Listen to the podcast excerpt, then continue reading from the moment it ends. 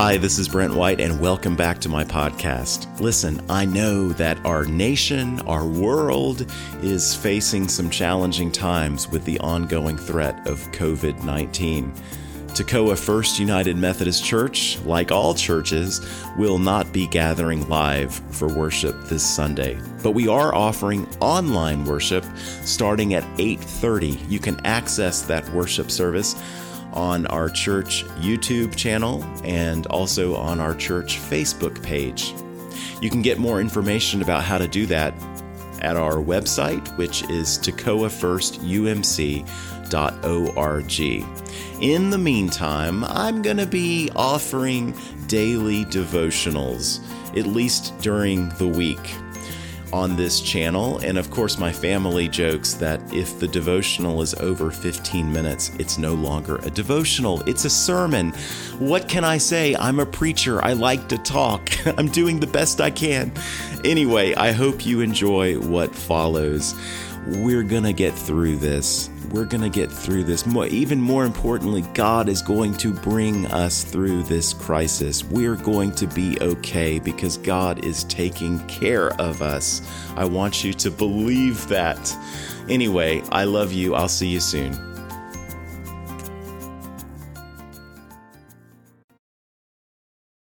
Good evening, Toccoa First family. It's Tuesday, March 17th. This is the this is the second episode in our new series of video devotionals, which I'm calling Toccoa First Family Devotionals. As I said last night, we all may be quarantined from one another, but I don't want any of us to feel quarantined from our church, from our church family, or from your pastors. I, I, want us to feel connected, and that's why I'm doing this. So I hope this is going to be a blessing to you. In last night's devotional, I talked about Matthew chapter 6, the Lord's Prayer, and I talked about Jesus' words leading up to the Lord's Prayer, um, verses 7 and uh, tonight I want to talk about verse 8. So if you have your Bibles, and you should, please turn to Matthew chapter 6 and I just want to read a couple of verses. Verses, I'll read verse 7 and verse 8. They kind of go together. And when you pray, do not heap up empty phrases as the Gentiles do, for they think that they will be heard for their many words. Now, I talked about that last night. What these Gentiles were doing is they believed that. Um, that whether or not their God heard them and responded to them in prayer and gave them what they asked for ultimately depended on them, you know, on what they did, on what they earned, on what they achieved. They had to win over their God, they had to win his favor. And Jesus is saying to us Christians, don't be like them. Our prayer life, as with every other aspect of our relationship with God, isn't about us, it's about God. It's about what God has done for us through His Son Jesus and what God is doing for us right now through His Holy Spirit. So don't be like the Gentiles, Jesus says in verse 8. For your Father knows what you need before you ask Him. This ought to be very comforting to us. First, because let's face it, we often don't know what we need. We think we do, but oftentimes we don't. Not exactly. I'll, uh, after all, I'll bet none of us thinks that we need whatever God is giving us in this current COVID 19 crisis. In fact, I wouldn't blame you if you were tempted to pray something like this Lord, I don't want to tell you how to run the universe or anything, but you might benefit from my wise counsel. I, I, I think you should just, you know, we need to just put a stop to this whole thing because uh, I, I don't see anything good uh, that could possibly be coming out of this crisis. I, I mean, it's certainly not good for me or my family. It's not good for the world. It's not good for your kingdom. It's not good for your, your purposes in the world. Um, it's not anything that I need. I don't need to be dealing with this crisis right now, God, because after all, I know I know how to run the universe better than you. Well, that's that sounds silly, of course, to say it out loud. But I, I understand that, that sentiment. You, don't, you, you, you can't possibly need anything that's, that's going to it's going to come out of, it's going to be a result of this crisis that we're dealing with. To which I would say, Are you sure about that? Are you sure that you don't need whatever God is doing through this crisis? Are you sure the Lord isn't doing something really good through this experience to help you in some way, or to prepare you for something in your future, or to fulfill uh, God's uh, purpose for you in your life? Are you sure? Are you sure that God's not using this crisis to bring you into a, a closer, more intimate relationship with His Son Jesus? I still remember many years ago going through a difficult trial, and I was, I was talking to a, a friend of mine, and I, I was exasperated, and I said, Why is this happening to me? And my friend said, Brent, you're, you're asking the wrong question. The question is not, Why is this happening to me? The question is, Why is this happening to me now? Why is this happening to me now? In other words, why is God letting you go through this experience now? What purpose is there for it? What is God wanting to teach you or show you through this trial? And of course, my friend was right. Uh, none of us asks for a trial, but we can be sure that trials will come. The New Testament is clear. It says repeatedly that we are going to be tested and tried. And it also says repeatedly that these trials are for our ultimate good. My point is, what we need certainly isn't always or often or usually what we want. Jesus but Jesus' promise here in verse 8 is that our Father will give us what we need. I'll never forget. Um, one of the greatest experiences in my life, two experiences in fact, was going to Kenya um, on, a, on a mission in which I was teaching um, um indigenous United Methodist pastors there in Kenya. And um, it was a, a great trip. The, both, both the trips were great.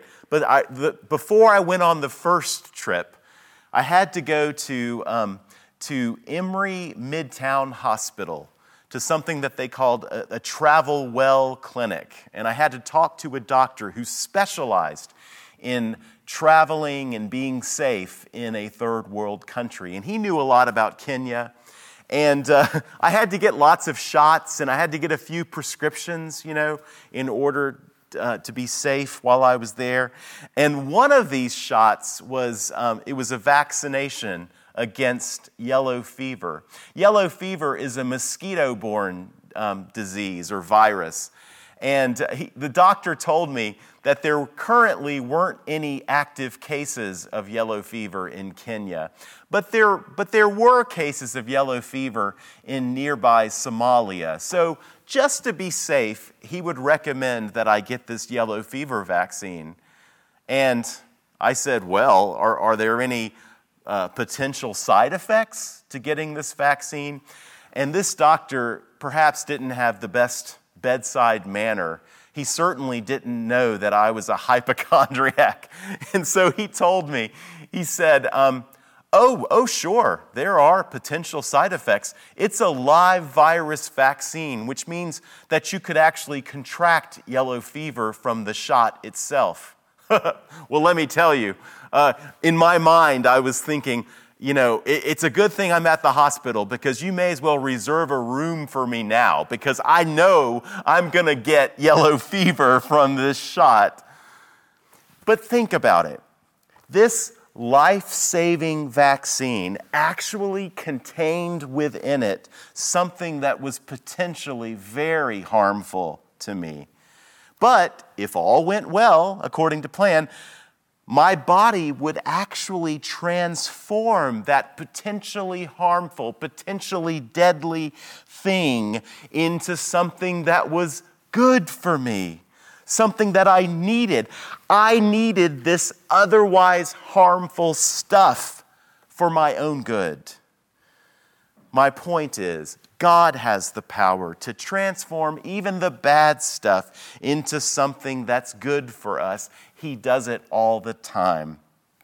This is why, uh, this is what John Newton, the 18th century Anglican minister and author of Amazing Grace, meant when he said the following He said, Everything is needful that God sends, nothing can be needful that he withholds. Everything is needful that God sends. Nothing can be needful that he withholds.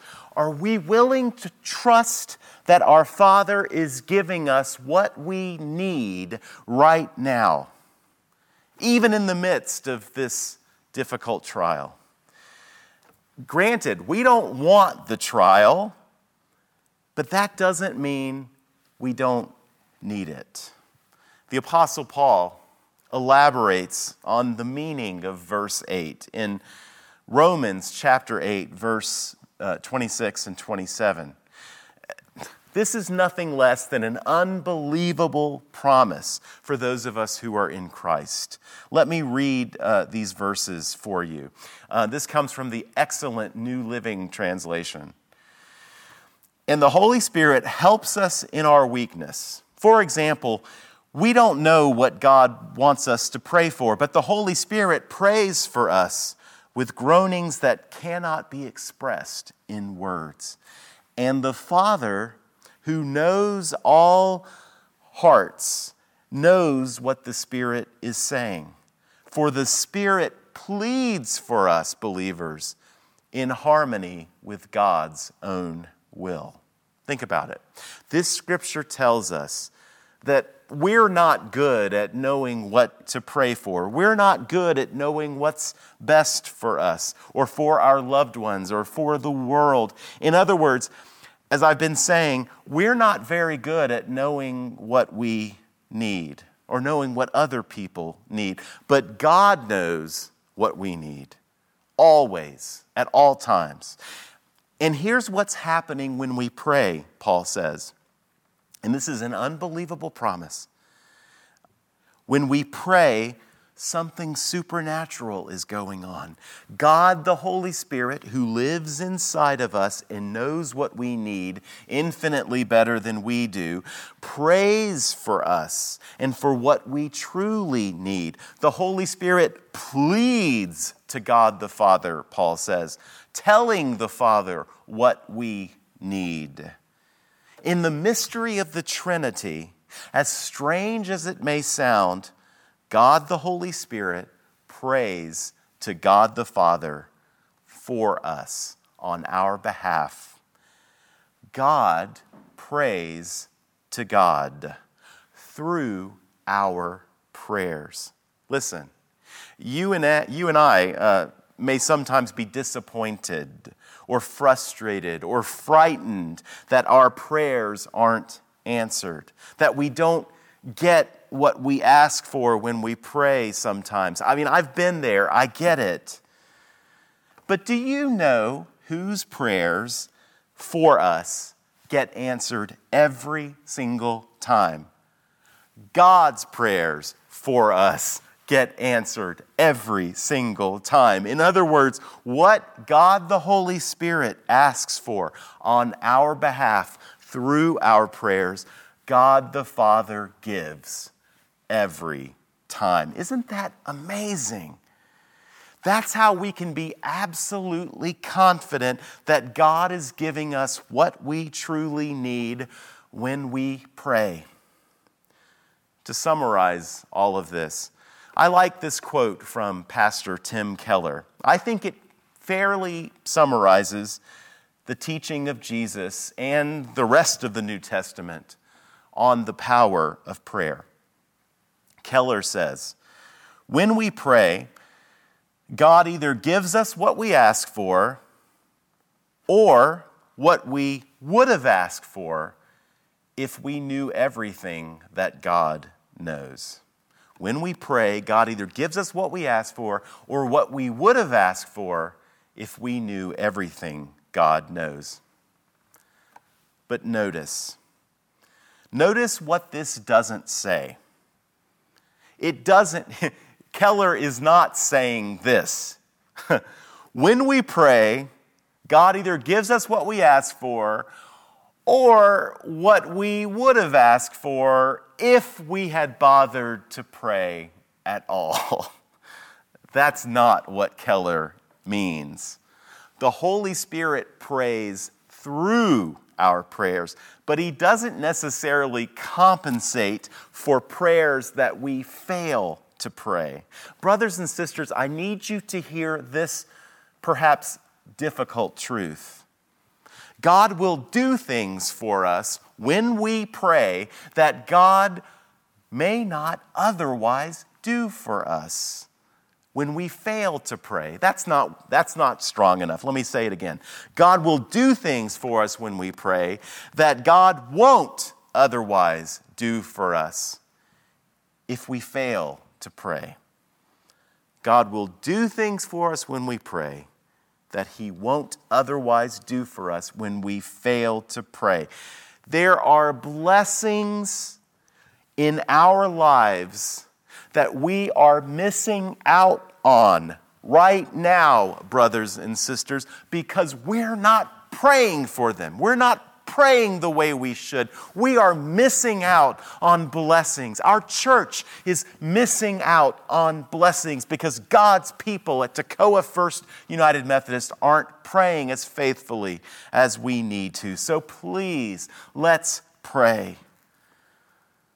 And let me leave you with one final thought.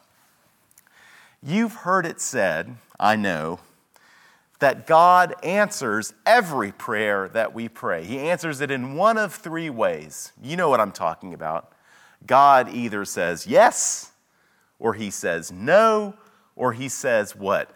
Wait, right? Well, if what Jesus says is true, if what the Bible says is true, I would argue that that's not quite accurate. God doesn't say yes or wait or no when we pray. Instead, God says yes or wait or I've got something better for you. I've got something better for you. Hang in there. Be patient. You'll see. God's no right now ultimately only means one thing it means I've got something better for you in the future because I know what's best for you. And, and, and, and that's what I'm working to give you right now. You don't know what the future is, but I do. You don't know what's going to happen in the future, but I do. And you've got to trust me that if I'm saying no to you in the short run, it's only because in the long run, I've got a better blessing than you can imagine. Do you believe that, brothers and sisters? If so, will you say amen? Well, today is St. Patrick's Day, so I thought it would be fitting for us to close with a prayer from St. Patrick. May the strength of God pilot us. May the power of God preserve us. May the wisdom of God instruct us. May the hand of God protect us. May the way of God direct us. May the shield of God defend us. May the host of God guard against the snares of evil and the temptations of the world. Amen.